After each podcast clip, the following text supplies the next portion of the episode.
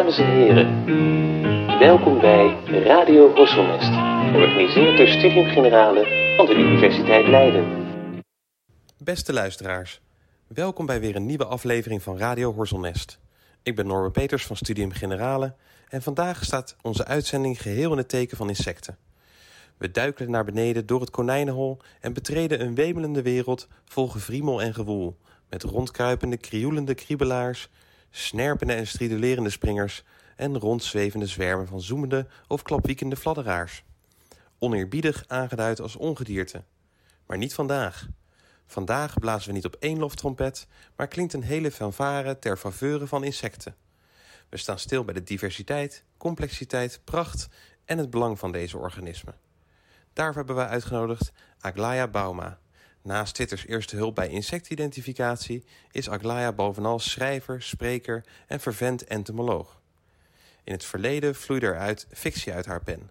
Zo verscheen in 2015 van haar hand het boek Niets te verbergen, waarin zij een dystopische blik werpt op de toekomst van Nederland met als centrale thema privacy en persoonsgegevens. In april 2020 verscheen haar eerste non-fictieboek Insectenrijk, het grootste leven van kleine beestjes, bij uitgeverij Atlas Contact.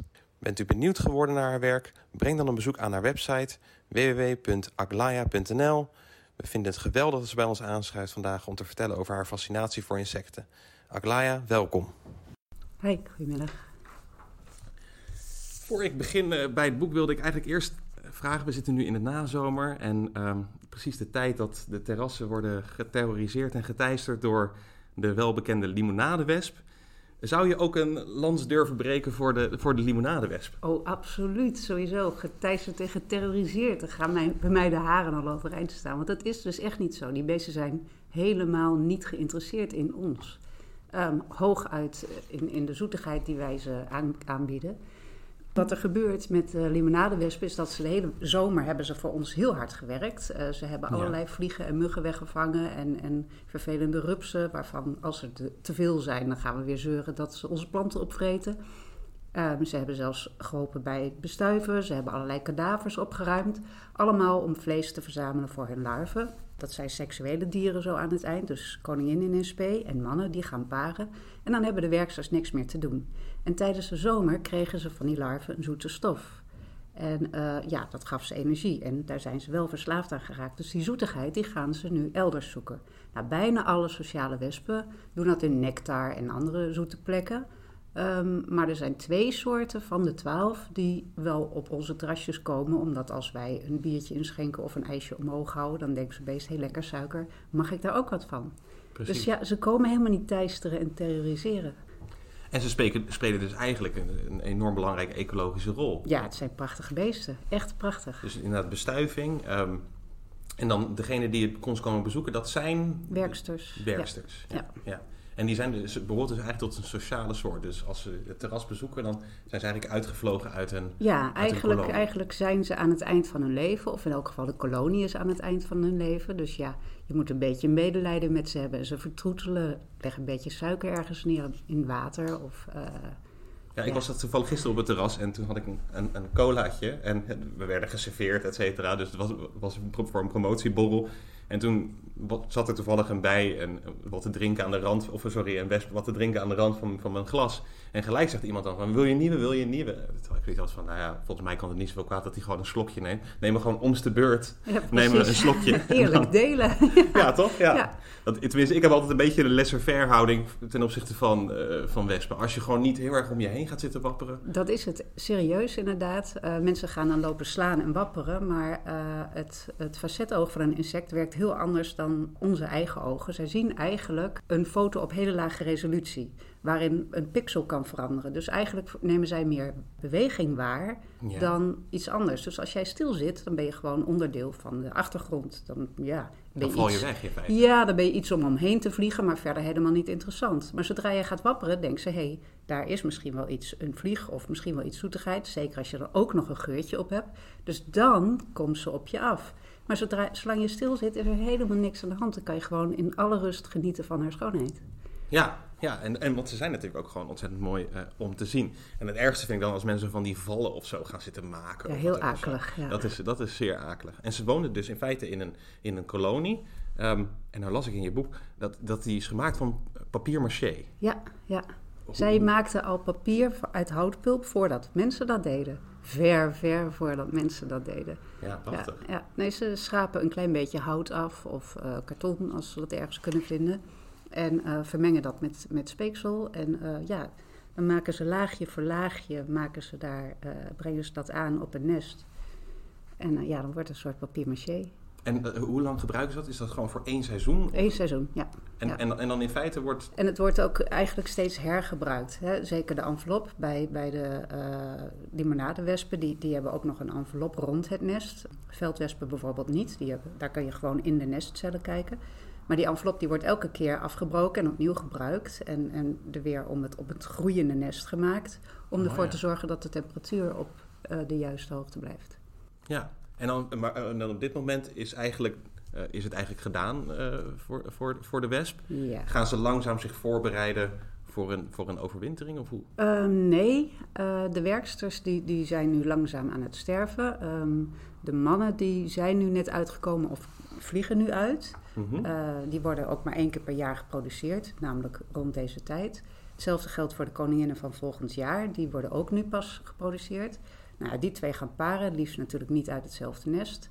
Um, die mannen gaan ook dood, dat, dat was het dan voor hen. En Ja. alleen de koninginnen, die overwinteren in hun eentje, heel ergens anders, op een beschut plekje, ergens achter boomschors of zo, of uh, op jouw zolder misschien. Ergens in een hoekje waar, ze, waar het veilig is. En volgend voorjaar gaat ze helemaal in de uppie een nieuwe, een nieuwe kolonie beginnen. En dan bouwt ze dus weer in, in feite... Ze, dus begint, weer, ja, ze begint helemaal zelf een nieuw nest te maken en legt er eitjes in en moet de eerste larven zelf voeren. Dus ja, dat gaat heel vaak ook niet goed natuurlijk. En pas ja, na de eerste werksters, dan blijft zij op het nest. Ja. ja. Dan nu naar je boek, want je, je boek heeft eigenlijk een heel opmerkelijk begin. Voor, voor, voor een boek over insecten zou, zou je misschien verwachten dat je begint bij hoe jouw fascinatie voor insecten is gegroeid. Daar gaat het boek ook voor een heel groot deel over, maar je begint eigenlijk bij het begin van jouw insectenfobie. Dat klopt, ja. Dat moet je toch even uitleggen. Um, ja, toen ik 17 was ben ik gestoken door een hoornaar. En ik bleek zo allergisch voor dat gif van het beest dat ik in een anafylactische shock raakte. En dat betekent dat ik uh, feitelijk bijna dood was. Ik werd wakker in het ziekenhuis en de arts zei van... nou, je had niet vijf minuten later binnen moeten komen, want dan was je er niet meer geweest. Dus ja, daarna ben ik bang geworden voor hoornaars en andere wespen. En daarna ook maar voor bijen, want ja, die kunnen ook steken. En toen voor de zekerheid maar voor alles wat vloog. Dus eigenlijk die, die, die angst die gaat zich op een gegeven moment... Die, die breidt zich uit, ook omdat je niet goed weet waarvoor je nou precies bang moet zijn. Want de meeste mensen weten niet goed wat nou een wesp is en wat uh, een, bijvoorbeeld een zweefvlieg is die behoorlijk op een wesp kan lijken. Dus op, op een zeker moment leerde ik wel van ja, er zijn vliegen die lijken op een wesp, maar ik kon het onderscheid niet maken. Dus dan voor de zekerheid. Ja, voor, nee, zeker voor het onzekere. Ja, dan ga je toch ja. liever niet dan al de entomoloog uithangen en kijken. Maar je hebt inderdaad natuurlijk heel veel zweefvliegen inderdaad, die lijken op ja, wespen en, heel slim. en, en, en, hoornaars. Ja, heel slim. Want waarom is dat heel slim? Nou ja, het is mimicry. Kijk, zo'n zweefvlieg is, is natuurlijk een, een heerlijk hapje en uh, doet verder niemand kwaad. Maar zolang ja, wanneer een roofdier uh, één keer is gestoken door iets, iets wat geel met zwart is, dan heeft hij geleerd van joh, geel met zwarte beesten kan ik beter niet proberen. Want ja, dat doet pijn als ik die eet. Die zweefvlieg, die kan helemaal niks. Maar die wordt zo wel vermeden door, de, door dat roofdier. Want ja, dus die kan gewoon zijn gang gaan. Ja, precies. Hij heeft eigenlijk inderdaad, mimicry. Ja, ja, die mimicry inderdaad. Hij, hij, hij, hij, hij imiteert, of tenminste, ja. hij vertoont die, die, die kleuren om, om. Maar eigenlijk is het inderdaad gewoon een, een hartstikke brave.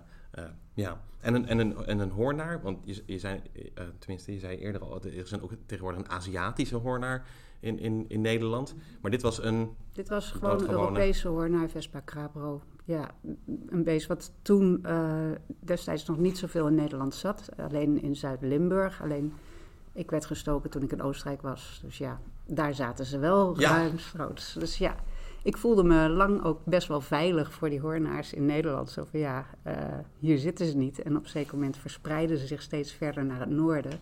Dus uh, toen zag ik van nou, ze komen niet zo graag bij zee. Dus toen ben ik ver verhuisd naar het westen.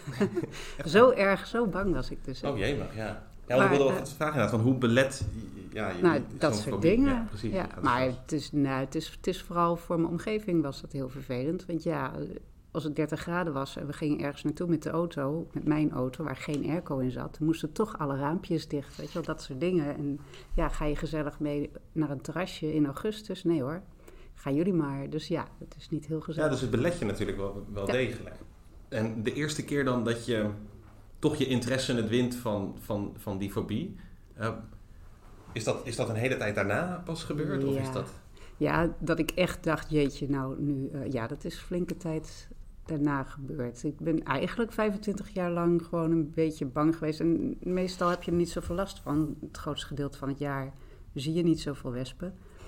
Ehm, maar ja, zeker in augustus was dat toch wel binnenzitten. En dan, ja, dan ga je toch maar een beetje wat lezen.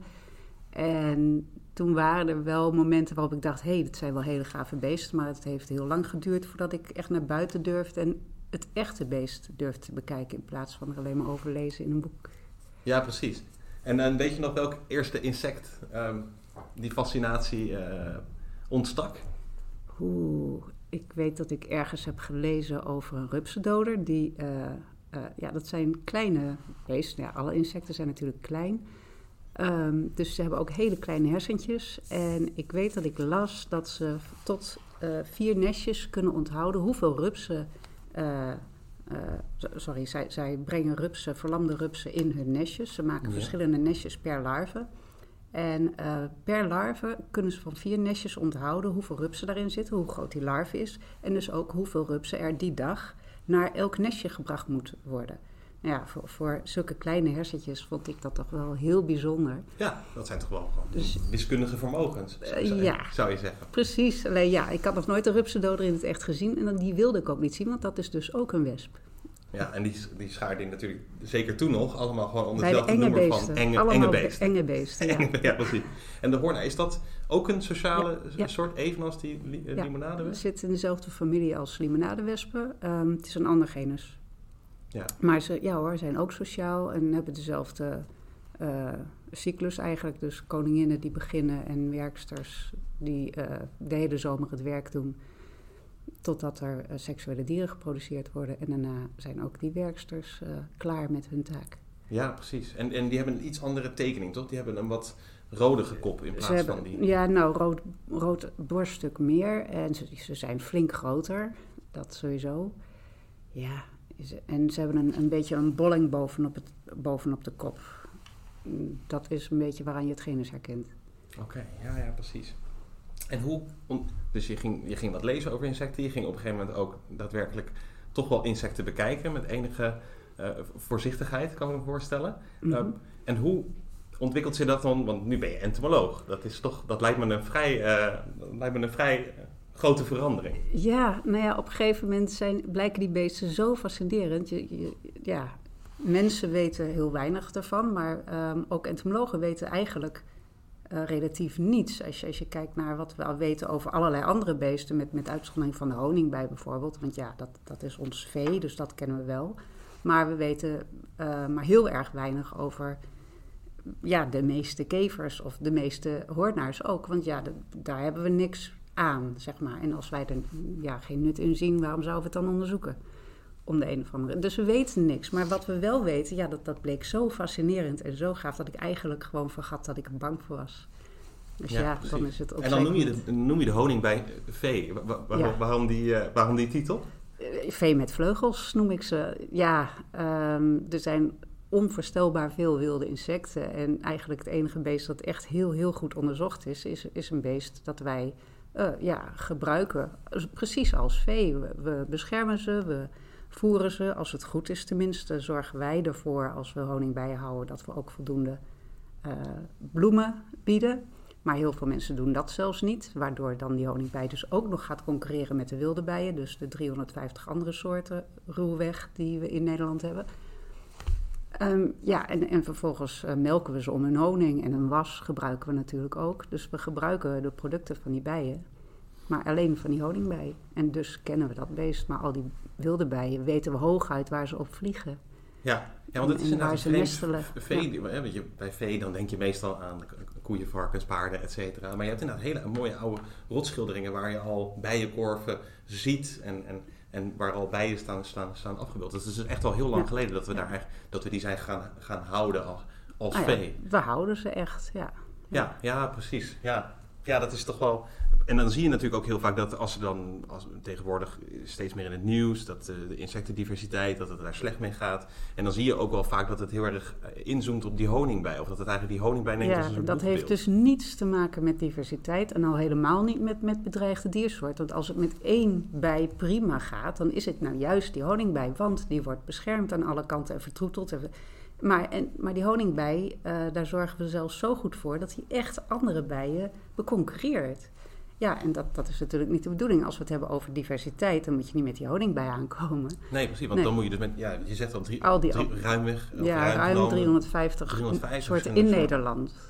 Ja, dat is alleen in Nederland. Dus Alleen dat is in een Nederland. gigantische diversiteit natuurlijk. Ja. En dan om in te zoomen. En dat is toch ook misschien wel ergens een beetje dat, dat euvel wat je hebt met, met, met, met, met namen. Ook al met, gewoon met volksnamen, in, in, in- ook in het Nederlands. Dat je denkt dat achter de die bij, Ja, dat, de dat, er, bij, ja. dat er zoiets is als de bij inderdaad. Ja, het, het, het, het probleem met insecten is dat het er gewoon, ja, dat, het zo, dat ze zo soortenrijk zijn. Het, ja, mm, even kijken, als je het vergelijkt met vogels, ik geloof dat daar ongeveer 200 verschillende soorten van voorkomen in Nederland. Insecten ongeveer 18.000 of misschien wel 19.000 uit, uit mijn hoofd. Dat, dat is een hele andere orde van grootte. Dus ja, Ja. het is bijna niet, niet te bevatten. Je kan met een beetje moeite kan je misschien nog wel al die vogels uit je hoofd leren. Maar succes als je 18.000 verschillende eh, soortnamen wil kennen. Dus dan moet je al tot, tot op, op orde of tot op familie als je, als je heel erg je best doet. Maar dan nog, ja, dan, dan blijft het toch bij, gauw bij bij. Ja. Ja. Wesp, ja. Dat is een beetje... Ja, dus niet alleen zien we het als ongedierte, maar je hebt tegelijkertijd ook dat er, er is gewoon zo'n enorme rijkdom aan soorten. Dat, zelf, dat kan je gewoon niet overzien. Je kan een hele vervente vogelaar zijn en dan weet je inderdaad die, die, die Ja. zoveel honderd vogels. Maar op, op insectengebied gaat je dat niet eens. eh, Nee, dan moet je al bijna specialiseren, ja. Of inderdaad zeggen, nou dat is een bij of één van de bijen. Maar dat, dat gaat bij heel veel mensen toch een beetje langs, eh, ja, er langs. Ja, precies. En hoe.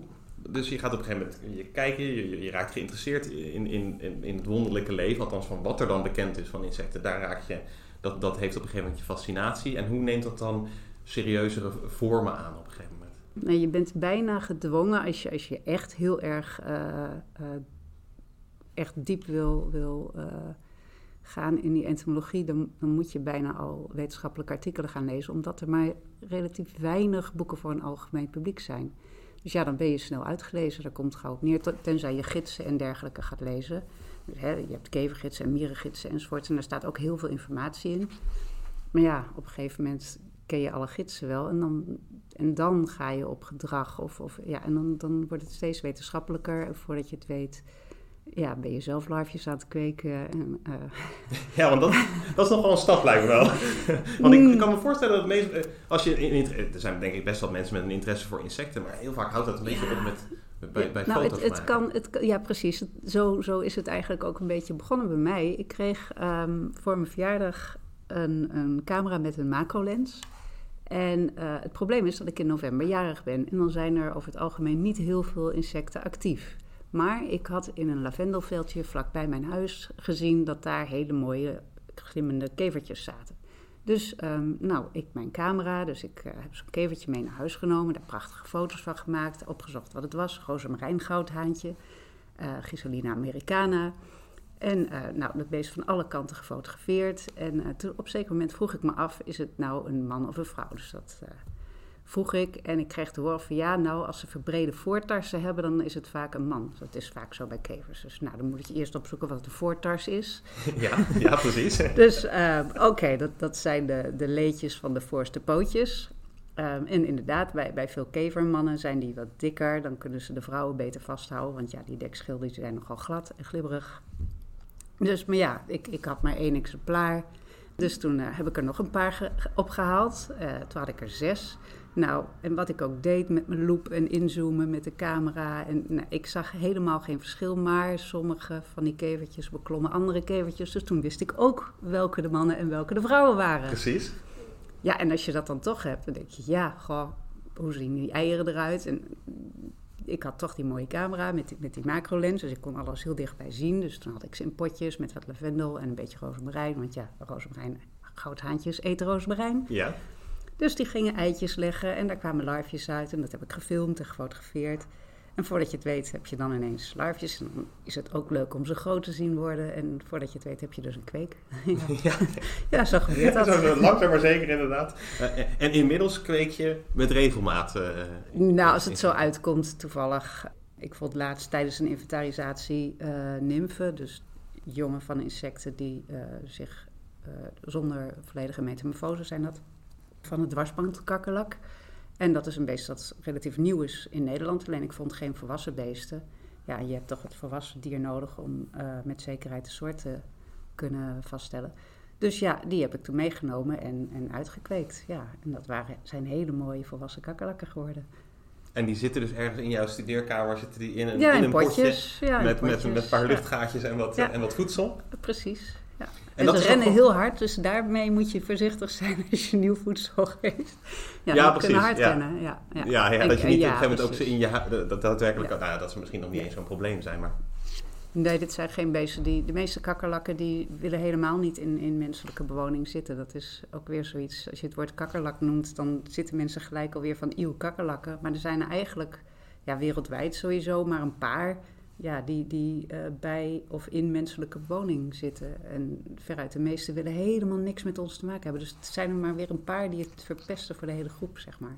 Ja, precies. Ja, dus inderdaad, er zijn er een aantal die, die daadwerkelijk eh, eh, je eten opeten. En die, en, maar in Nederland komt, ja, ik, ik zie ze wel eens in de hortus. Ik moest op een gegeven moment een keer s'avonds een lezing geven over vleesetende planten. En ik had geen idee dat er zoveel kakkerlakken leefden in, in, in de hortus. maar die zijn er overdag, dus zie je daar helemaal niks van. Maar s'avonds begon het toch iets meer ehm, ja, te klimmen Ja, en, te, en te doen. Ja. Leuk hè? Ja, Ja. Ze zijn prachtig. Zulke lange sprieten. En ja, ik vind het eigenlijk heel erg mooie beesten. Ja, ja precies. Ja, ik vond het, ik, ik, toen ik jong was zeker, vond ik dat echt ontzettend griezelig. Ik weet nog dat je in Blijdorp had je een, had je een bak staan. Je had dan een, een Maar de sissende kakkerlak zeker. Ja, dat, Ja, zal, ja, dat dat, dat was in ieder geval een bak en er zat er echt ontzettend veel in. Eh, en ik weet niet, op een of andere manier dat, dat gefriemel en, en die, die- de hoeveelheid ook vaak. Want dat is toch ook wel echt waar die angst een klein beetje in, in zit. Zeg maar los van het feit dat je natuurlijk kan worden gestoken en een, een traumatische ervaring oploopt. Dat het ook wel heel erg... Ja, veel mensen vinden ze onvoorspelbaar. En hè, ze hebben van die pootjes en vleugeltjes en ze kunnen alle kanten op. En je weet eigenlijk niet zo goed welke kant ze opgaan. Nou, dat weten zij heel prima. En als je, het grappige is, als je ze een klein beetje leert kennen, dan blijken ze helemaal niet zo onvoorspelbaar. Ze gaan toch meestal naar voren. Ja, ze zijn, er- zijn er een paar die kunnen ook achteruit rennen. Of, maar ja, de meeste gaan toch echt naar voren en, en op zoek naar voedsel of een partner. En meestal niet naar jou, tenzij toevallig een bloedzuigend beest is. Maar ja, ook daarvan, daarvoor geldt, ja, er zijn er niet zo heel veel van. Gelukkig maar, misschien.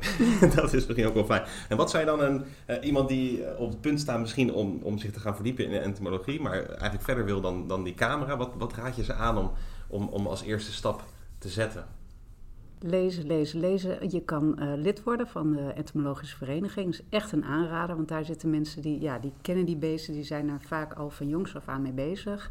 En die kunnen je ook heel erg veel vertellen. En dan zit je inderdaad van, ja, hoe zie ik nou eigenlijk of dit een mannetje of een vrouwtje is? Daar zijn er mensen die je kunnen vertellen, nou kijk eens naar de voortars.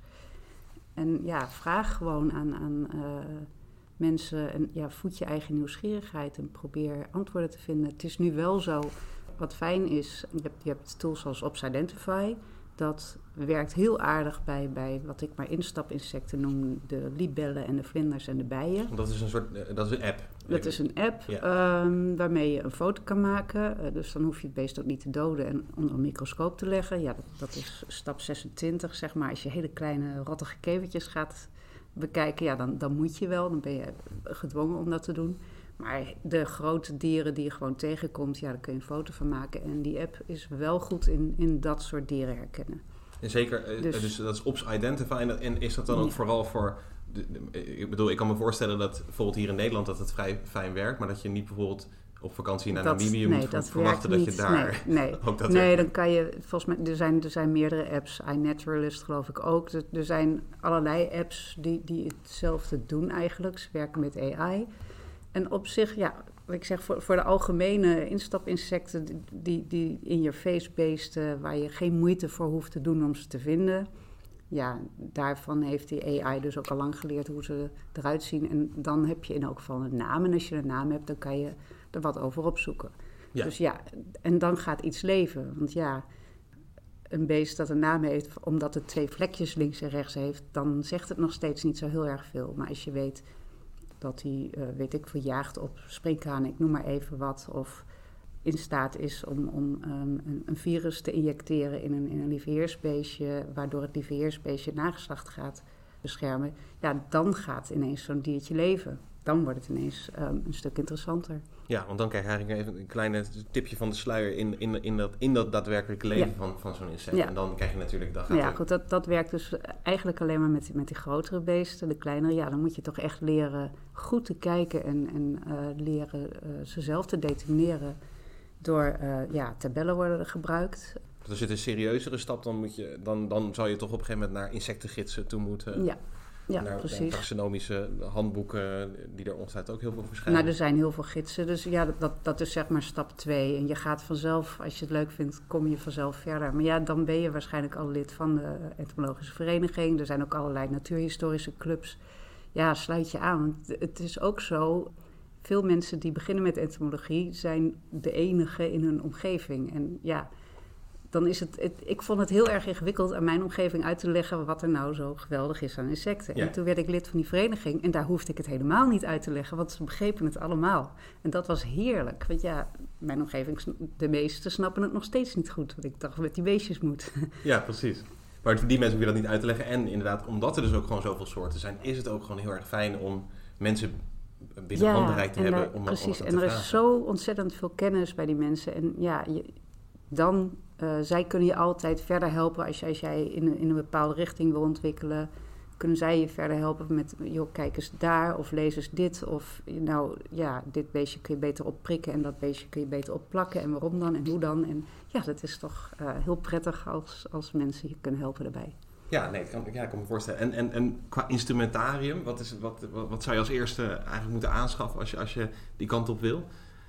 Naast een mooie camera misschien. Een leuke camera, wat, wat, wat werkt. Ehm, er zijn voor kinderen van die, van die potjes met loepjes in het dekseltje. Dat, dat is in het begin, zeker als je, als je niet direct denkt... ik wil deze kever vastpakken. Ja, dat is ook een drempeltje die je even ergens over moet.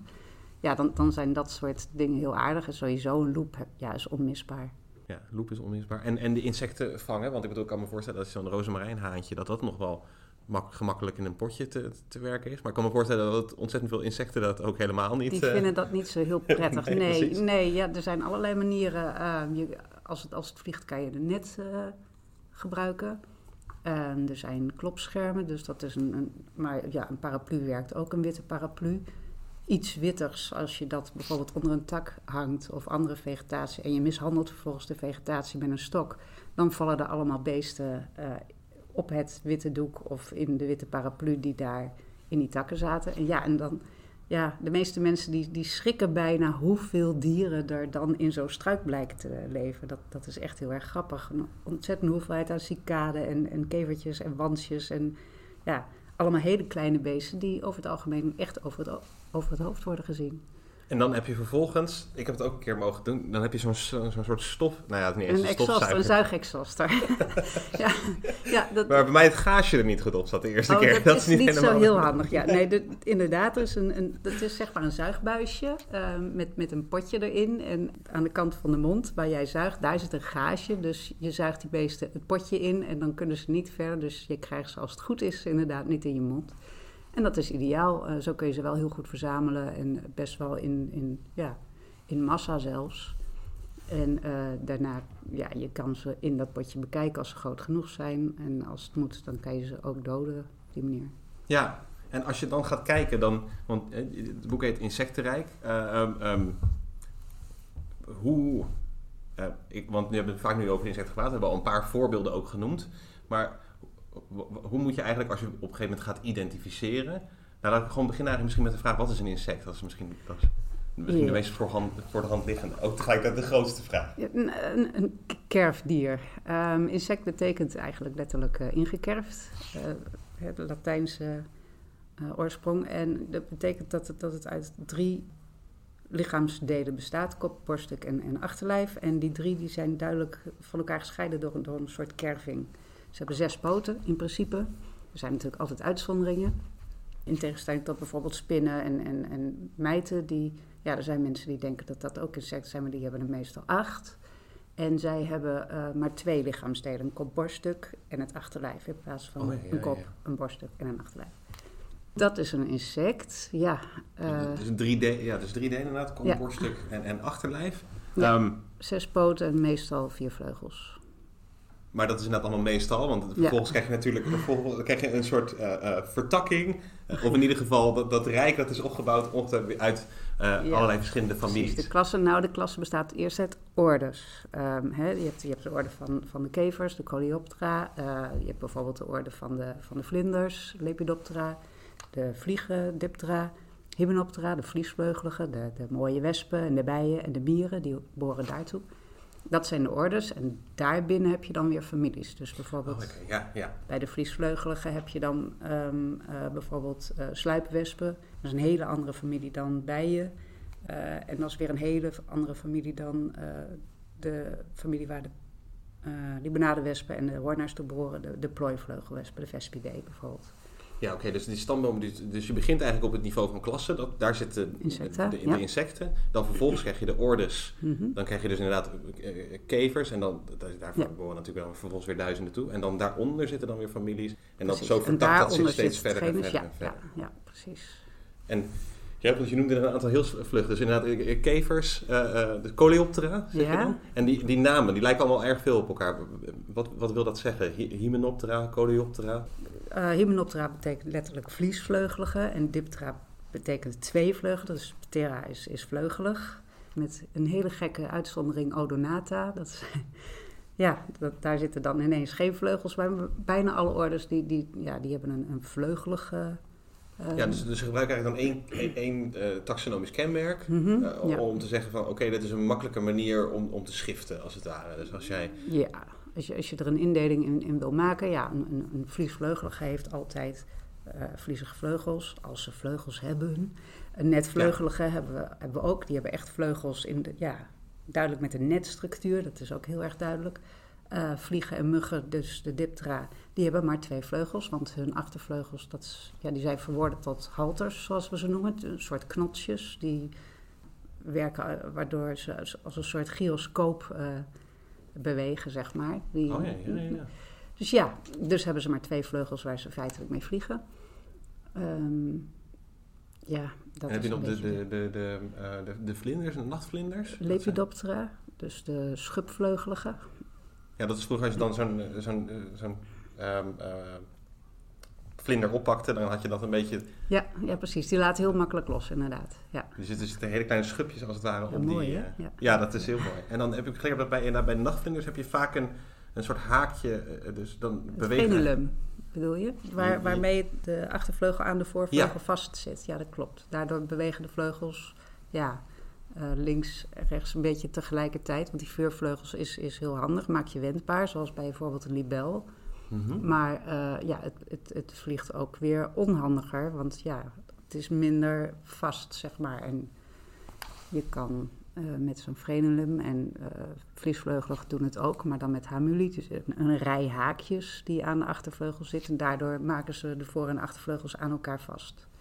En dan hoeven ze ook waarschijnlijk maar één van de paar vleugels hoeven ze daadwerkelijk een soort spier, Precies, ja, spier. Ja, we komen dan ook al een klein beetje dus bij.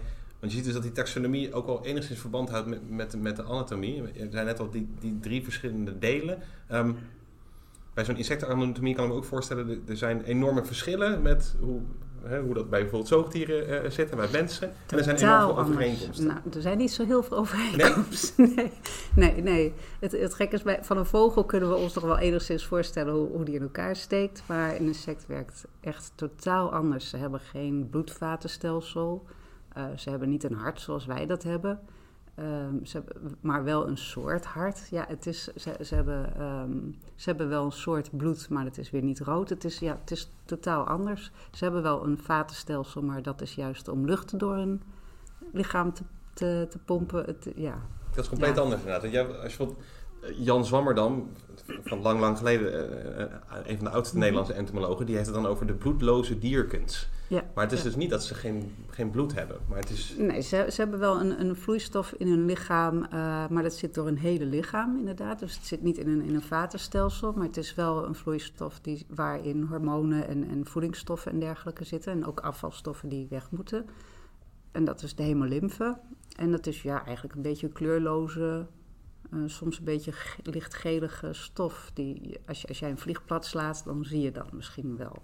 Moet je niet doen, maar misschien heb je dat ooit gedaan. Ja. en dan, zie je, dan, dan, zie je hemolymfe. Eigenlijk. Ja. Oh, ja, ja. En dat, dat heeft min of meer een, een, vergelijkbare functie met hoe bij ons. Precies. Het enige verschil is dus dat het, dat het geen zuurstof uh, vervoert. Wat, dat doet het bij ons wel. En daarom is ons bloed ook, ook rood door de hemoglobine. Ja, en dat, dat hebben ze niet, want zij hebben een tracheeënstelsel. En dat is een, een buisjesstelsel dat zuurstof door hun lichaam verplaatst. En kooldioxide afvoert. Ja, precies. Dus, geen, dus een soort geen longstructuur zoals, zoals wij die kennen. Nee, ze hebben geen longen. Ja. Nee, en, en waar zitten die tracheeën dan? Waar moeten we die? Die tracheeën zitten overal uh, uh, in het lichaam.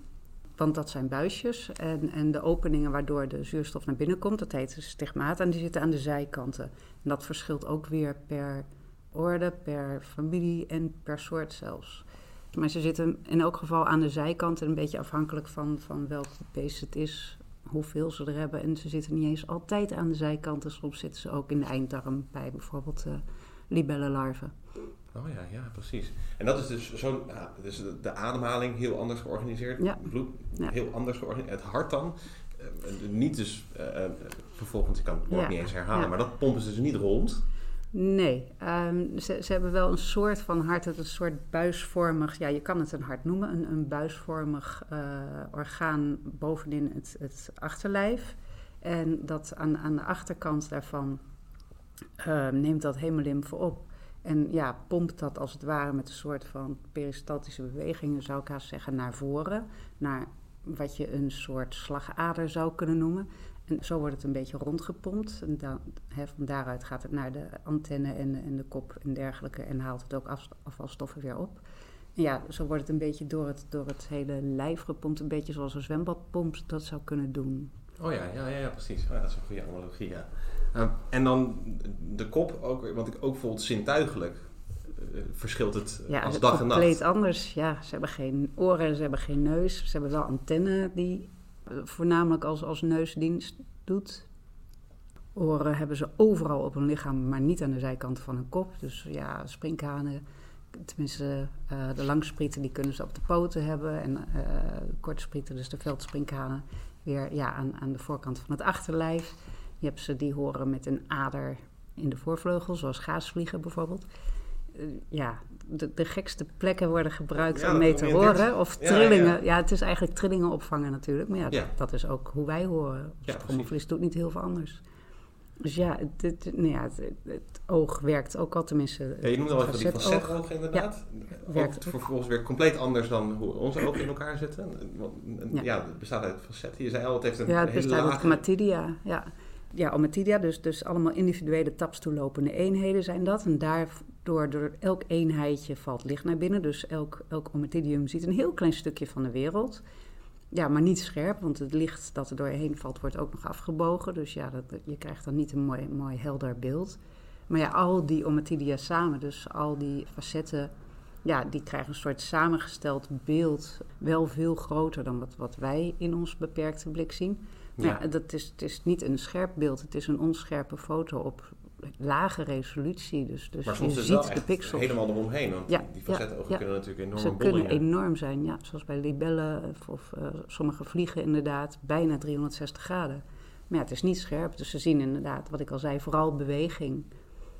En zo'n libelle heeft het dan ook nodig omdat het meer een loof insect is. Dus daar, Ja. dat verklaart ook die, hoog, die hoge ontwikkeling eigenlijk van die, van, die facettenogen. Precies, ja. Die ziet heel goed wat er, wat er eh, boven in de lucht eh, vliegt. En ja, kan daar bizar snel op afschieten. Ja. En, en qua li- lichtspectrum, hè, wij, wij, zien natuurlijk maar een beperkt deel van, van het spectrum. Hoe geldt dat voor insecten? Ehm, die zien ook een beperkt deel, maar een ander beperkt deel. Ze- de meeste insecten eh, die zijn roodblind, op een paar vliegen na en, en veel vlinders. Uh, maar ze zien dan wel weer heel goed UV. Dus ja, Oh ja, ja, dat ja. zien wij dan weer helemaal niet. Maar ja, rood, rood is voor hun dan weer zwart. En wat, wat is, eh, je kan denk ik misschien niet spreken van het belangrijkste zintuigelijk orgaan, maar wat is een, een zintuigelijk orgaan in ieder geval wat een, wat een, wat een veel belangrijkere functie vervult dan, dan bijvoorbeeld bij, bij ons? Reuk, denk ik. Ja, ik denk dat insecten ehm, echt vooral op reuk, op geuren reageren. Ja. En dat, Onderling, maar ook voedsel natuurlijk. eh, geschikte nestplaatsen. Maar ja, ook in de balt speelt dat een enorm belangrijke rol. Ja. En dat is ook veel fijn besnaarder, kan ik me voorstellen, dan, dan onze neus.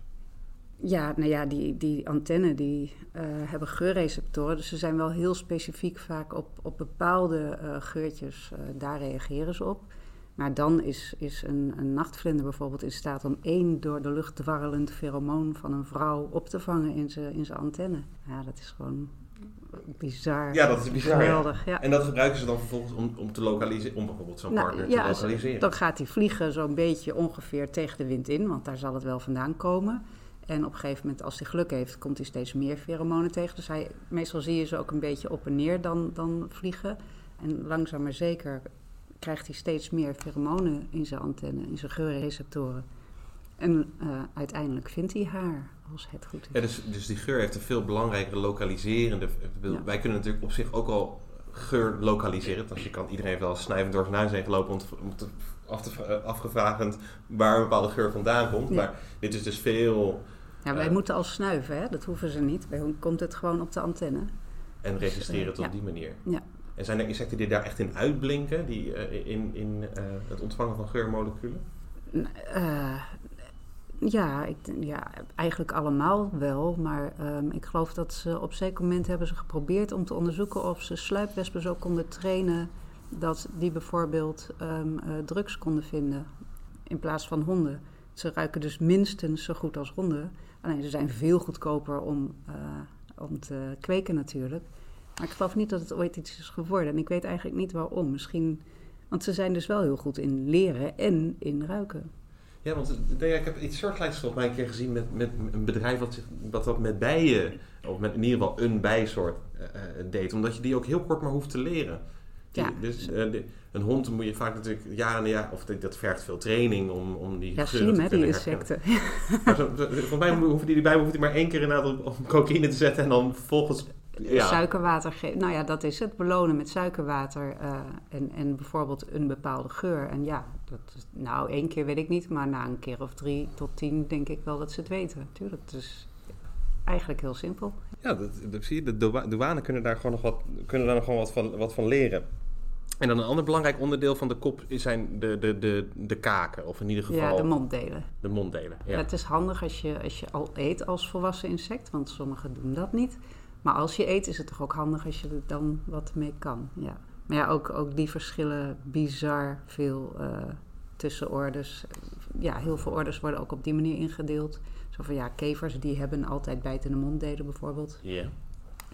Ja, dat is een van de kenmerken van, van de kever. En alleen hoe die kaken er vervolgens uitzien en, en de rest van de monddelen, de bovenlip, de onderlip. Dus ja, het werkt allemaal totaal anders. Kaken bij insecten die, die bewegen, die scharnieren naar opzij, waar ze Ja. bij ons naar boven en naar beneden bewegen. Dus als je de eerste keer een insect ziet eten, dan ja, het is allemaal een beetje buitenaards als je ze net leert kennen.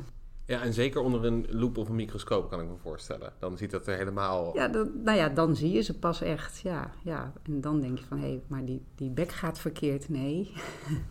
ja, zo scharnieren ze. Ja. Ja. En dan zeg je dus inderdaad, sommige insecten in een volwassen stadium hebben gewoon Helemaal geen vermogen, nee, geen monddelen. Nee. Nee, allerlei vlinders die, die eh, hebben geen monddelen. Ehm eendagsvliegen, waarom zou je als je... Nou, één dag is trouwens een beetje, een beetje overdreven. Ik heb wel eens een haft op mijn kamer gehad. Niet, niet expres, maar die zat er. Maar die heeft er een hele week gezeten. Dus ze kunnen het zeven dagen doen. Maar ehm, ja, ze leven zo kort. Het is, het is zinloos voor ze om te eten. Hun, hun feitelijke leven speelde zich eigenlijk natuurlijk af ja, als nimf. En dan zijn ze heel even volwassen, eigenlijk alleen maar om te paren en eieren te leggen. En daarna doet het er niet meer toe. Ja, dat is opmerkelijk. Die, die, soort die concentrering van seksualiteit in, in, in, in één heel kort levensstadium eigenlijk. Ja, en, en dan dus ook wel, ja. de andere functionele verliezen gewoon. Dat je dus inderdaad van nee, nee, je kan nu alleen nog maar paren. That's it. dat, uh, en in dat eendagsvliegen die, ik bedoel, vroeger, ik bedoel, Zwammerdam heeft de eendagsvlieg uh, onderzocht, of de Evenmeer spreekt hij volgens mij van. Mm -hmm. Even maar opdraaien. Even maar opdraaien, de haft. Ja, en, en vroeger kwamen die in wolken uh, voor, want inderdaad, je zegt al, het grootste deel van het leven le leeft hij eigenlijk als, als, als nymf. Als nymf in het water, ja. Het is, het is een waterbewonende nymf. Dat kunnen ze zomaar twee, drie jaar doen uit mijn hoofd. Daar vangen ze uh, kleine organismen en op zeker moment sluipen ze uit hun op één na laatste nymfadevel. Dat is het grappige bij Ephemoptera, dus, dus haften. Dat Ja. is de, het enige insect of de enige groep die ehm, vleugels krijgt voordat ze helemaal volwassen zijn. Dan zijn ze nog een beetje onderzichtig. Ja. En daarna moeten ze nog een keertje vervellen en dan gaan ze paren. En dat is inderdaad maar heel kort paren, eieren leggen. En die wolken komen heel langzaam maar zeker wel een klein beetje terug, want de waterkwaliteit in Nederland verbetert. Of is verbeterd. Dus een, een, een klein beetje meer beginnen we ze weer te zien. Dat is goed nieuws. Ja, en dan heb je inderdaad zo'n zo, wolk. En jij noemt het dan in je boek een, een, een balsarena. Ja, dat, ja. dat is dus eigenlijk inderdaad in dat korte stadium moeten de... ja, je moet dan wel maken dat je een partner vindt en eh, daarmee paart. Want ja, anders dan ben je helemaal voor niks volwassen geworden. Ja, precies, precies. Maar een heel groot deel van het leven speelt zich eigenlijk af in die verschillende eh nymf s- eh, stadia. bij insecten met een onvolledige gedaanteverwisseling, inderdaad. Insecten met, met een volledige metamorfose noemen we larven. Ja. En nymfen kan je ook larven noemen, maar niet alle maar larven kun je niet nymf noemen. Dat is om het makkelijk te maken. Ja. Precies, ja, ja. Er is dus een soort splitsing in ehm, eh, de manier waarop insecten volwassen worden. Je hebt de... Ja. de We noemen het holometabool en hemimetabool. Ja. Eh, holometabool, dat betekent dat ze een volledige gedaanteverwisseling kennen, dus eh, inclusief een metamorfose, dus een popfase. Je hebt eh hemimetabole insecten en die vervellen elke keer, waarbij ze met elke vervelling net een klein beetje meer op het volwassen dier gaan lijken. Dus zij hebben geen popfase. Dus ja, een, een klein wansje is, is ook wel te herkennen als een klein wansje of een klein kakkerlakje is te herkennen als een kakkerlakje. Terwijl een kleine vlinder is niet een klein vlindertje of een klein wespje. Is nee, niet een- precies. nee, dat, dat is gewoon een, ja, meestal zijn dat een soort darmpjes met monddelen. En die lijken in niets op, op het volwassen insect. En die vervelling die is noodzakelijk omdat? Om te kunnen groeien. Ehm, insecten hebben een, een uitwendig skelet, in tegenstelling tot ons ook. Dat is weer heel wat anders. En dat is hartstikke handig, maar, hè, want dat beschermt je tegen uitdroging en, en verwondingen. Maar als je nog moet groeien, dus wat, wat larven en nymfen moeten, ja, dan is het ook weer een beetje onhandig, want dat gaat er niet. Op een gegeven moment is de rek eruit en dan Ja. barst zo'n beest letterlijk uit zijn vel. En eh, ja, dan moet hij zich dan weer uitzien te wurmen. Dat is een, een moment waarop ze ook heel erg kwetsbaar zijn. Dus meestal doen ze dat s'nachts ergens in een donker holletje. Toen ik die larfjes kweekte van die rozemarijngoudhaantjes, heeft me dat dus echt nachten gekost. Want dat doen ze s'nachts, dat vervellen. Oh, Heel je wilde fijn. natuurlijk dat vervellen. Ja, dat wilde ik filmen. Ja. Dus nee, dat zijn van die dingen, dat kost je een hoop nachtrust. Ja, dat kan me voorstellen, ja. ja. Nou ja, maar je weet natuurlijk ook niet precies wanneer dat gaat doen. Dat is niet... Nou, op een gegeven moment, dat is het. Als je, als je maar lang genoeg waarneemt, op een gegeven moment dan zie je, eh, zie je ze al wat, wat lichter worden van kleur. Want dan wordt zeg maar het oude exoskelet wordt, wordt aan de binnenkant al een beetje opgelost. Dus dan weet je van, hé, hey, die gaat nu binnenkort vervellen. Ze stoppen dan ook met eten. Dan zijn ze zich duidelijk aan het voorbereiden. Maar ja, bij je eerste larf weet je dat echt nog niet. Dus ja, dan is die ineens verveld en dan heb je ineens een heel raar wittig wezentje. Want als ze zich eenmaal uit dat eh, oude vel hebben gewurmd, ja, dan zijn ze nog helemaal licht en, en zacht. En eh, ja, dat nieuwe externe sk- skelet moet zich dan nog uitharden en Ja, uitkleuren. precies. Ja, nee, dus inderdaad vanwege dat exoskelet moeten ze, moeten ze dus Ja. inderdaad ofwel vervellen... of dus inderdaad zo'n volledige eh, transformatie eigenlijk onder, Ja, ondergaan. nou, larven vervellen ook. Alleen zij li- lijken dan niet steeds meer een beetje meer op het, op het volwassen beest. Ja, een, een rups die moet vervellen, die lijkt daarna gewoon op een wat grotere rups. En niet Ja, en meer op een vlinder. Dus, eh, En dan nee, heb je die vervellingen, maar dan heb je op een gegeven moment een, een, een, wat, Een popfase. een popfase. Ja, die- ja die dat is ook een vervelling. Ja, dat is ook een vervelling eerst. Alleen in plaats van een nieuwe larvale huid komt dan de pophuid tevoorschijn. En daarbinnen lost eigenlijk uh, de larven op, zo kan je het zeggen, of in elk geval de, de organen, lossen grotendeels op tot een dikke eiwitrijke soep. Um, alleen ja, belangrijke onderdelen van het ademhalingsstelsel en wat, wat spieren en zenuwen, die blijven bestaan. En um, wat, wat clusters van cellen. En die cellen, cellenclusters die uh, groeien uit met die eiwitrijke soep als voeding tot uh, de volwassen organen. En dan moet je denken dus aan, aan de facetogen die dan gevormd worden en de vleugels en natuurlijk de geslachtsorganen. Dat is toch wel iets. Ik bedoel, ik heb dat altijd, altijd wonderlijk gevonden, omdat je ook bijna niet kan, kan voorstellen hoe dat evolutionair ooit is opgekomen. Dat je een, een popstadium krijgt en dat je vervolgens echt een, een compleet ander organisme, daar, daar niet compleet anders dus, maar eh, in, in de kern zitten dus nog wel wat gelijkenissen qua, qua ademhaling en, dus, qua, die, qua die wat meer essentiële um, fysiologische onderdelen, maar die compleet ander, dat compleet andere uiterlijk. Je kan bijna niet voorstellen hoe dat kan ontstaan in, in de evolutionaire geschiedenis. Je ziet, dat, je ziet wel dat bij de primitievere insecten, um, daar heb je dus geen volledige metamorfose. En juist bij de, bij de wat, wat uh, ja, nieuwere beesten, de, de, de, beesten die zich later hebben ontwikkeld in de mhm. evolutie, die zijn holometabool. Ja, er is een soort tussenstap in die evolutie, tenminste, er is op een gegeven moment een soort stap bijgekomen waarbij je dus inderdaad een hele grote groep hebt die dat dus wel, uh, die dat vervolgens wel doet. Ja. En dan heb je dus inderdaad, want we waren eigenlijk een beetje bij de kaak, maar vervolgens afgegeven, helemaal geen probleem. Um, maar ik kan me ook voorstellen inderdaad, dus, dus bij kevers heb je vooral kaakdelen, die dus inderdaad verticaal zich sluiten en niet horizontaal zich sluiten. Maar er zijn bijvoorbeeld ook heel veel, bijvoorbeeld een vliegend hert heeft uh, overdreven grote uh, ja. Ja, kaken. Die kan de kaken niet eens meer gebruiken om mee te eten. Dat moet hij met, met andere monddelen doen. Bij, bij het vliegend hert uh, is het echt een, een, onderdeel van, van de bals geworden. Zo letterlijk als het ge, gewei van een hert met vier poten, de saaiere herten, zeg maar. Ja. Zo worden ze gebruikt. Ze worden gebruikt om mee te vechten met andere mannen. En een andere man wordt, wordt echt met dat gewei, zeg maar, met die, met die mandibels eh, de lucht ingeworpen en het liefst uit de boom waar hij zit. Want dan mag hij paren met de vrouw die daar zit. Dus je ziet ook weer dat vervolgens binnen één soort zie je duidelijk... Uh, zie je dus inderdaad dat er dus mannetjes zijn die dan vervolgens dat enorme uh, gewei inderdaad hebben. Ja, Alleen is dan, ja. dat is dan dus zo'n de kaken. Zo'n zo, zo kaak. Ehm, en bij de vrouwtjes vind je die dan niet? Nee, nee de vrouwen die hebben um, gewoon hele normale kaken waarmee ze uh, gewoon kunnen bijten, ook in vingers. Uh, en dat kunnen ze ook gevoelig doen. Ja? maar, Heb je proefondervindelijk getest? ja. ja, ja, dus sommige dingen moet je testen om dat te weten. Ja. Die zien er dus eigenlijk totaal anders uit. Als je, als je die beesten niet kent, dan herken je in een vrouwelijk vliegend hert niet eens een vliegend hert, denk ik. Het ziet er gewoon uit als een groot, ja, de kever. Ja, en, en, en, dus deze, en deze seksuele uh, dimorfie. verschillen, dimorfie, die, dat is, dat is uh, uh, waar is dat product van? Hoe komt dat te, op ten tonele?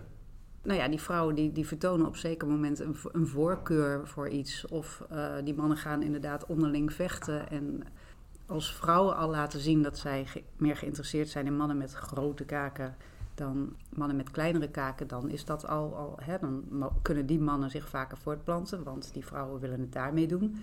Dus dan uh, zullen ze, als het genetisch zich doorgeeft, ja, dan, dan zullen hun zoons ook grotere kaken hebben enzovoort en zo verder. Ja. Ja, en het, en het is, heeft natuurlijk een voordeel. Je kan een, een tegenstander misschien verder wegwerpen als jij langere kaken hebt. Ja, en heb je net als eigenlijk bij bijvoorbeeld vogels dat dit vooral zich, hè, dat het dus vooral de mannen inderdaad zijn die uh, ja, wat excentrieker zijn qua, qua, ja. qua, vaak, of qua kijken? Vaak qua wel, kaken. Uh, qua kaken, maar er zijn allerlei voorbeelden. Bij boktoren zie je dat, dat de mannen um, vaak veel langere sprieten hebben dan de vrouwen. Ze zijn echt prachtig en sierlijk. En vrouwen die hebben vaak veel kortere uh, sprieten. Um, en, dat, en dat is om, om te lokaliseren? Omdat de vrouwen ze mooier vinden. Ah, Waarschijnlijk, ja. Ja, ja, ja, precies. Ja. Maar je ziet, ja, je ziet het ook, uh, het grappige is, bij stiloogvliegen zie, zie, je beide kanten. Stiloogvliegen, dat zijn uh, beesten die helaas niet in Nederland voorkomen. Dat zijn tropische vliegen. Um, en de naam zegt het al, ze hebben uh, aan de zijkanten van de kop hebben ze stelen. die kunnen best hard zijn. En aan het uiteinde van die stelen hebben ze ogen en antenne.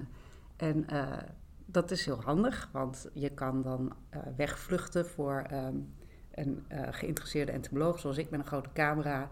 Dan kan, je, ja, dan kan je achter een gaspriet wegvluchten en in stereo kijken of de kust weer veilig is.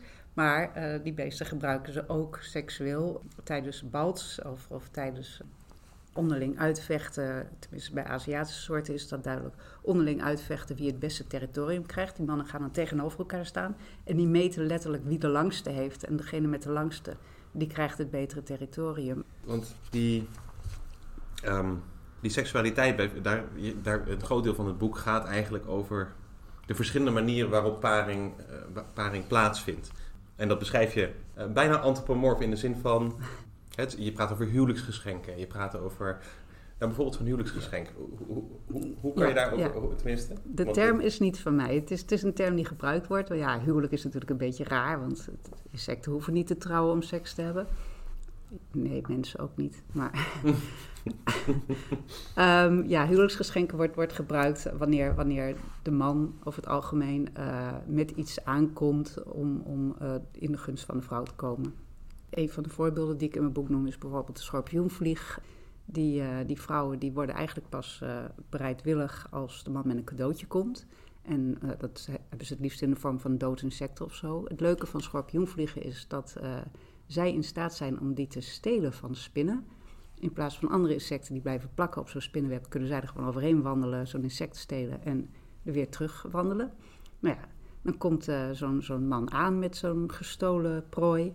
En dan wordt zo'n vrouw wel wat gewilliger, maar ze wil pas echt met hem paren als die ook nog eens even lekker voor haar braakt.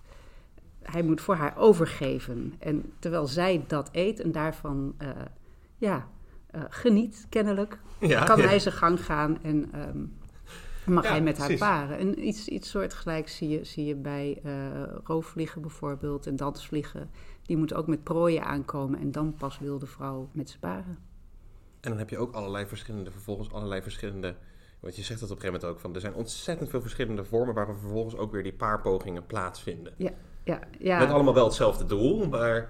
Het doel is, is uiteindelijk paren, maar, maar ja, er zijn inderdaad zo ontzettend veel verschillende mogelijkheden. Die dansvliegen die ik net noemde, er zijn dansvliegen die brengen eigenlijk helemaal geen prooi meer, maar uh, ja, letterlijk uh, uh, luchtballonnetjes.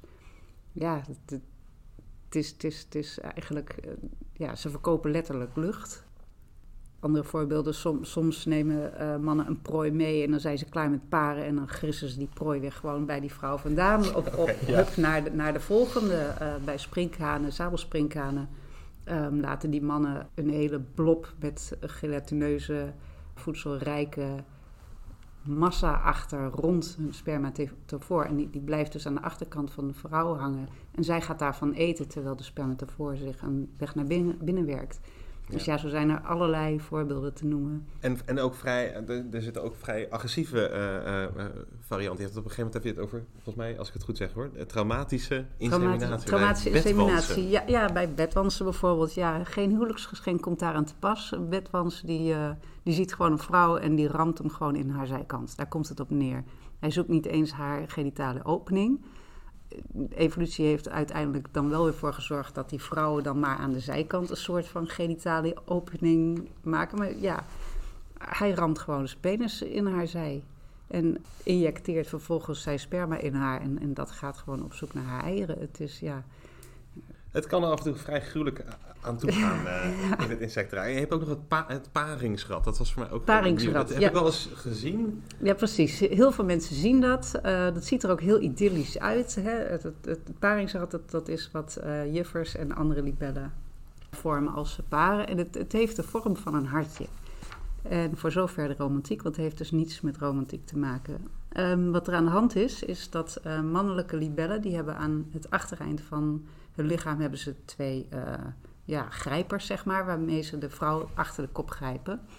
En uh, dat is handig, dan kan ze er niet vandoor gaan om met een ander te paren. Probleem is wel dat insecten ook aan het achtereind van hun lichaam hun um, geslachtsorganen hebben. Maar met die van hem, waar hij haar bij de kop heeft, kan hij dus nooit meer bij haar achterkant. Heeft hij opgelost door een tweede set genitaliën um, tussen zijn tweede en derde achterlijfsegment. Voordat zo'n man uh, gaat paren, stopt hij zijn sperma in een reservoir bij zijn tweede genitalia. En dat is waar de vrouw uh, haar geslachtsopening naartoe brengt. En dat is hoe ze dat hartje vormen. En ook dan hebben we nog steeds uh, niks met romantiek, want dan zijn ze wel bezig. Maar als zij eerder heeft gepaard, dan kan hij, als zij, als zij eerder heeft gepaard, kan hij haar spermatheca leegschrapen. Dat, spermatheca is, is een ruimte waarin uh, veel vrouwelijke insecten sperma bewaren om hun eieren op een geschikt tijdstip um, mee te bevruchten. En ja, als hij sperma van een ander vindt, dan schraapt hij eerst haar spermatheca leeg voordat hij zijn eigen zaad bij haar naar binnen brengt. Dus nee, weinig romantiek in dat paringsrad. Precies, maar er zijn dus ook inderdaad wel insecten die huwelijksgeschenken brengen. Zijn er ook wat, wat, wat, wat, wat minder uh, uh, uh, mannetjes die er wat minder rigoureus, of waar, waar het in ieder geval voorbeelden waar we wat minder rigoureus te gaan toe gaat? Nou ja, wat, wat, wat ik zelf altijd wel uh, schattig vind bijna zijn doodgravers, waarbij mannen en vrouwen samenwerken. En waarbij het niet eens gezegd is dat de man die samen met de vrouw een lijkje van bijvoorbeeld een vogel of, of een muis de grond inwerkt, dat hij haar bevrucht. Dus, maar ze werken wel samen. En hetzelfde geldt voor mestkevers, driehoornmestkever bijvoorbeeld. Um, die werken samen door uh, mest behoorlijk diep de grond in te brengen ja. naar broedcellen. Hij brengt de mest naar beneden en zij zorgt dat het in de, in de broedcellen netjes wordt gepropt. Dus ja, daar werken ze samen. Dus ja, er zijn dus wel een paar geëmancipeerde.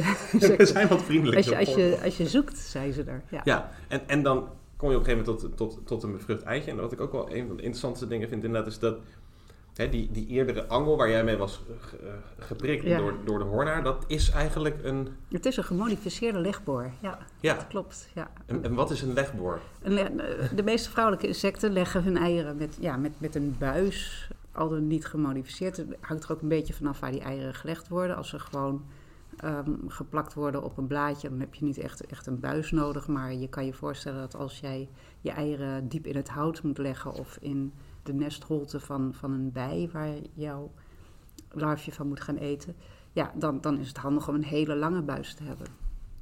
Ja. Dus ja, sommigen kunnen er behoorlijk diep een. En dan heb je sommigen ook nog die uh, een iets gruwelijker onderkomen uh, hebben bedacht voor een, voor een, voor een larve. Die, die een, een ander insect bijvoorbeeld, ja. bedoel je dat? Ja, dat bedoel ik, ja. ja, ja ik, ja, ik speelde ja. een beetje toe op, de, op, de, op, de, op natuurlijk de sluipwesp. De sluipwesp, ja, ja. Nou ja, de sluipwesp is ook weer zo'n zo zo term. Er zijn er ongeveer, ik denk in Nederland, schatting uh, 4000 beschreven. Maar juist sluipwespen is, is een groep, ja, die, daarvan weten we zeker dat we nog lang niet alle, alle verschillende soorten hebben ontdekt. Dus ja, ja, die leggen hun eieren in of op een ander insect. En het, het zijn parasitoïden, wat inhoudt dat uh, de larven zullen eten van de gastheer. En uh, uiteindelijk ook de dood zal betekenen van de gastheer. Ja, dus ja. ik iets ander onderkomen. Ja, het, ik ken het altijd als, ja. als voorbeeld van Darwin in een brief die dan uh, opbiecht dat hij niet gelooft in een welwillende god vanwege het bestaan van zo'n van, ja. van zo'n parasitaire uh, sluipwesp. Want die leggen dus inderdaad, en die hebben vaak zo'n, tenminste, in, een aantal ik die heb gezien, die hebben dan zo'n hele lange. Sommige, uh, ja, sommige kunnen echt bijzonder, bijzonder lange ovipositors hebben. Die legboren, soms uh, moeten, ze, moeten ze langs bijvoorbeeld de haren van een rups. En dan is het handig als je een hele lange legboor hebt. Maar je hebt ook uh, sluipwespen die moeten bijvoorbeeld hun eieren kwijt in het nest van uh, bijvoorbeeld metselbijen. mensen met een bijenhotel, die kennen ze misschien wel zo'n zo, zo broedcel van, van een metselbij, die is diep in, in een holte gestoken. Mm -hmm. En uh, ze maken vaak ook nog een, een lege cel, een atrium noemen ze dat, om het sluipwespen ook moeilijker te maken. Dus je kan je voorstellen dat zo'n legboor echt heel erg lang en gevoelig moet zijn om helemaal door uh, de metsel te komen. Dus door de afsluiting van het nest en dan vervolgens ook nog door het atrium. En daar nog weer langs en dan moeten ze uh, de larve of het ei van de bij zien te vinden. En dan hebben we het dus niet over de honingbij, maar een, een van de verschillende metselbijen. Ja. Ja, ja, want je zegt inderdaad, metselbijen die, zijn, die, die, die leggen dus echt een soort cement. Uh, ja, die, die sluiten hun, ja, die maken muurtjes. Uh, ze, ze gebruiken een holte en uh, ze maken een muurtje. Daar leggen ze een ei bij en dan brengen ze nectar en stuifmeel bij. En uh, nou, dat is dan één broedcel, dat sluiten ze weer af met een muurtje. En daarachter doen ze weer hetzelfde. Dus ze maken een, een hele uh, rij broedcellen achter elkaar, steeds met proviant bestaande uit, uit stijfmeel nectar en één eitje. Ja, en dat uh, ontwikkelt zich dan in een jaar tijd, nou ja, in korter he, van een larve naar een popstadium. Ook bijen kennen een popstadium. Mm -hmm. tot een volwassen insect tot het volgend voorjaar dat uitvliegt. Ja. Behalve dus als inderdaad door zo'n sluipwesp. Behalve dan komt er een sluipwespje uit. Ja, en dat is, maar dat, dat zijn soms ook heel interessante uh, verrassingen. Ik heb vorig jaar vond ik uh, het eipakket van um, witsprinkhaan. En uh, ja, dat zag er al wel een beetje raar uit. Ik heb het toen meegenomen. En ik hoopte eigenlijk op, toch op kleine witsprinkhaantjes. Maar er kwamen een heleboel hele, hele, hele kleine sluipwespjes uit. Nou, nog geen halve millimeter. Maar ja, wel heel erg mooi. Het is een soort hele kleine horrorfilm die zich ontvouwt ja, onder jouw nou ja, insecten zijn gewoon nooit saai. Ja, Nee, nee, nee. het is nee, dat is dat is verrassing. Allerminst, ja. saai leven. En, ik zit ook denken eh, af en toe inderdaad aan... We moesten voor de middelbare school, dan kon je nog, eh, als je Duitsland nam, dan iedereen las dan Die Verwandlung van, van Kafka. Ja, want dat was een lekker, lekker, lekker dun boekje. En dat was inderdaad ook, ja, tenminste, ik, ik kan me nog herinneren dat ik dat inderdaad las. En dan heeft hij het op een gegeven moment ook over een ungeheuerlich ungeziefer. Dat wordt hij, dat wordt hij. Een, een soort Ja, ja. verschrikkelijke ongedierte. eh, ehm, Ja, dat ongedierte, ja, wat een woord. Gedierte, ja. Ja, ja, ja, ja, dat is inderdaad. Dat, ik vind dat ook een. Je kon ook vroeger kon je ook nog wel ondier zeggen. En dat is hetzelfde als onweer. Het is dus niet het, het tegenstellen van een dier, maar het is iets heel. Het is een heel akelig eh, eh, dier. Ik weet ook wel dat Midas Dekkers heeft een keer proberen uit te vogelen wat voor insect hij nou daadwerkelijk op het oog had, Kafka. Maar hij wilde uit- zelf in Ja. ieder geval geen insect op de kaft, omdat het juist onbestemd moest, moest blijven. Wat Moest, dat, ja. Als dat nou maar eigenlijk- akelig... Ja, misschien is, ja, is het per persoon verschillend wat mensen een akelig insect vinden. Ja, ik kan me voorstellen als je er een, in één verandert, dat dat toch gewoon inderdaad. dat dat toch wel. ja, eh, Ja. wat minder.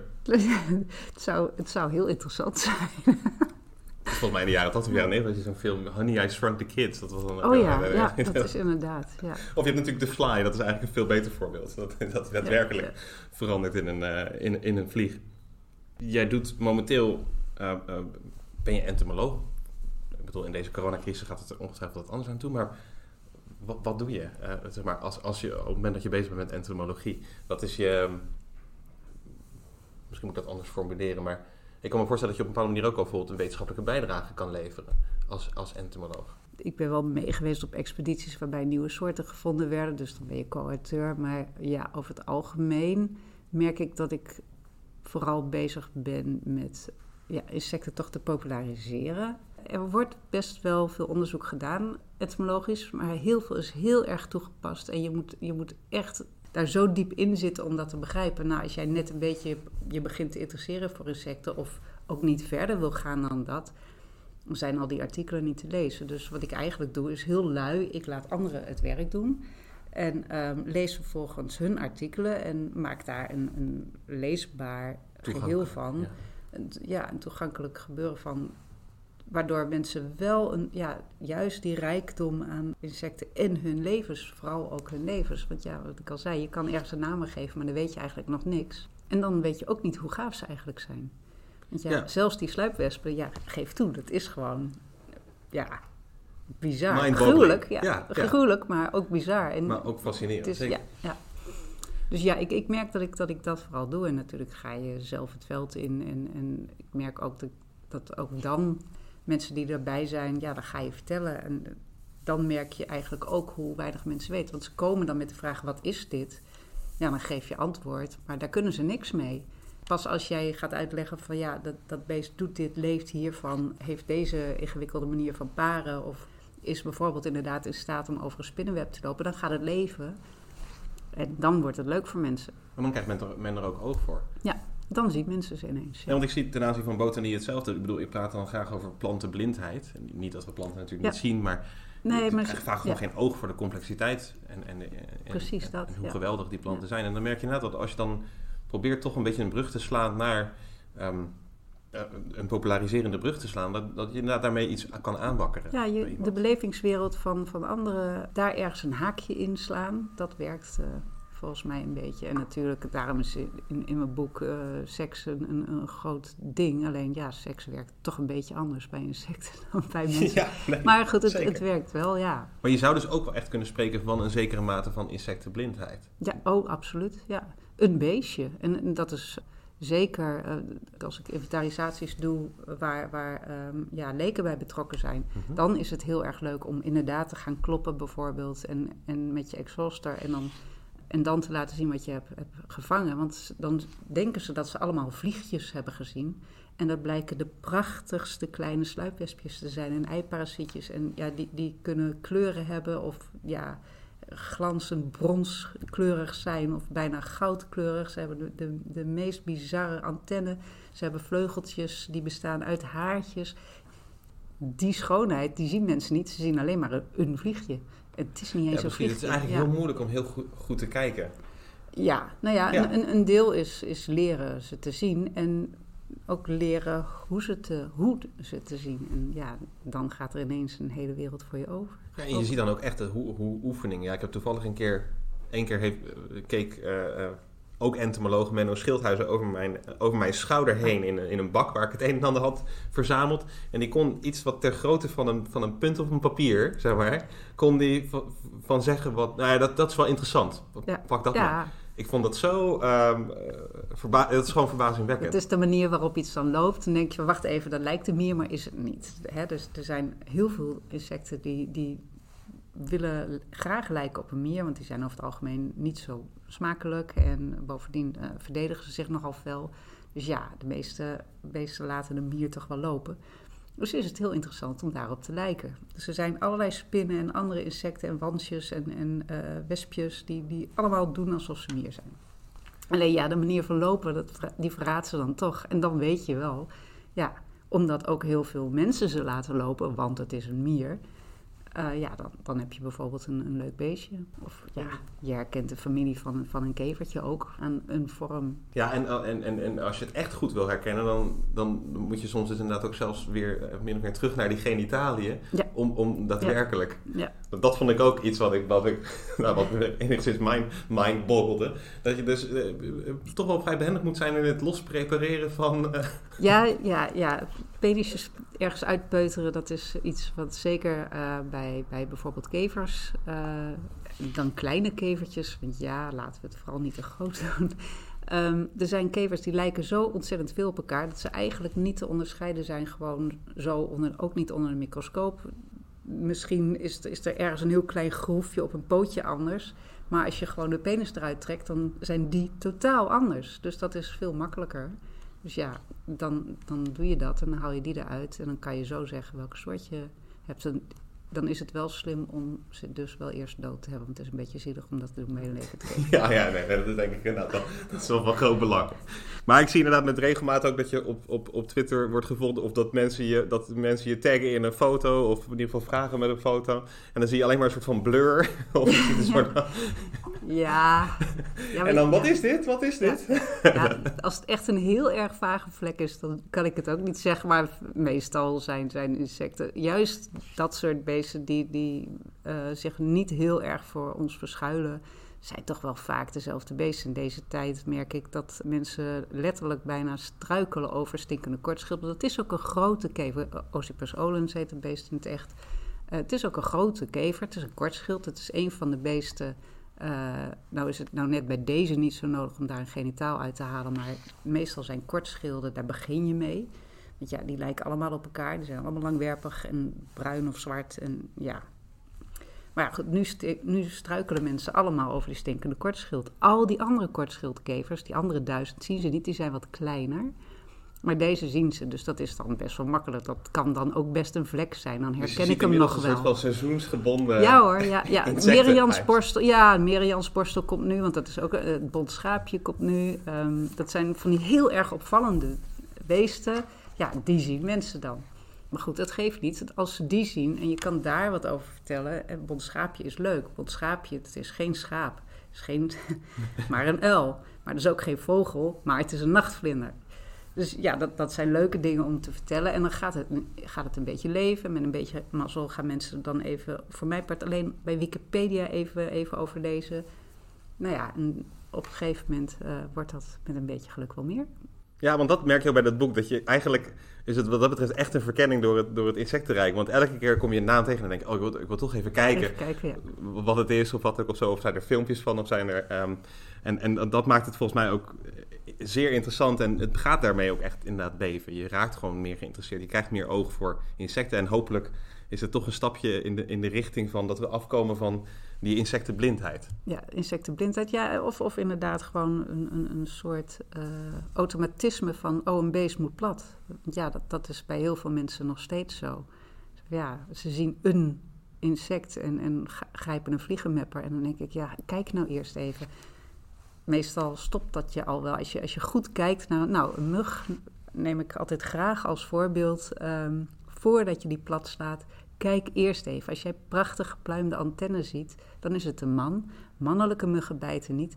Hij heeft, hij heeft wel hele mooie antennen, dus joh, sla, sla hem dan niet dood. Is helemaal, waarom? Het hoeft niet. Dus eerst kijken voordat je die... En eigenlijk liever überhaupt die vliegenmepper laten liggen. Maar Ja, In sommige gevallen met een mug kan ik me nog iets bij voorstellen dat de, de nachtrusten ook, ook belangrijk is. Maar inderdaad, eerst goed kijken. Dat heb ik ook van, van, van jouw boek geleerd. Dus vroeger was ik ook gewoon... Iets als het leek op een mug, dan Ja, ging daar het- meteen... ja, eh, dat is het al. Als het al lijkt op een meestal is het geen mug. Of het is bijvoorbeeld een, eh, een dansmug. Ja, die steken helemaal nooit bij mensen. Ja. Ja, er zijn maar een paar soorten die wel steken. Dat, dat is een beetje... Maar goed, dan, dan moet je wel weer zo goed in de muggen zitten om, om ze te herkennen. Maar over het algemeen, als, je, als jij ziet dat de vleugels korter zijn dan het achterlijf... dan is het geen stekende soort. Dus dan kan je die ook rustig laten leven. als de vleugelkort zijn dan wat achter. Oh, ja. ja. Lijkt me een, een prachtig en mooi einde. We hebben ook nog zelfs een klein beetje een lans gebroken. In ieder geval voor de mannelijke mug. De vrouwelijke mug moet het nog even ontzien. Maar eh, mag ik jou in ieder geval hartelijk bedanken voor dit fijne gesprek. En voor de dames en heren thuis. Dit was weer een aflevering van Radio Horizonnest. En ik dank jullie voor het luisteren. En wens jullie nog een fijne dag.